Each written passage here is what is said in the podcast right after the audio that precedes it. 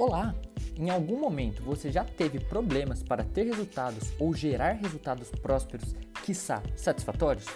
Seja na sua empresa, nos seus negócios, na sua família ou na sua equipe?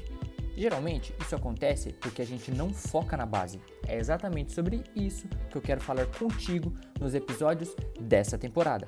Aqui você vai entender o jogo por trás do jogo e por isso quero te dar as boas-vindas ao Café com ET, nossa nova temporada do ETcast. E eu sou Lucas ET, mas pode me chamar só de ET.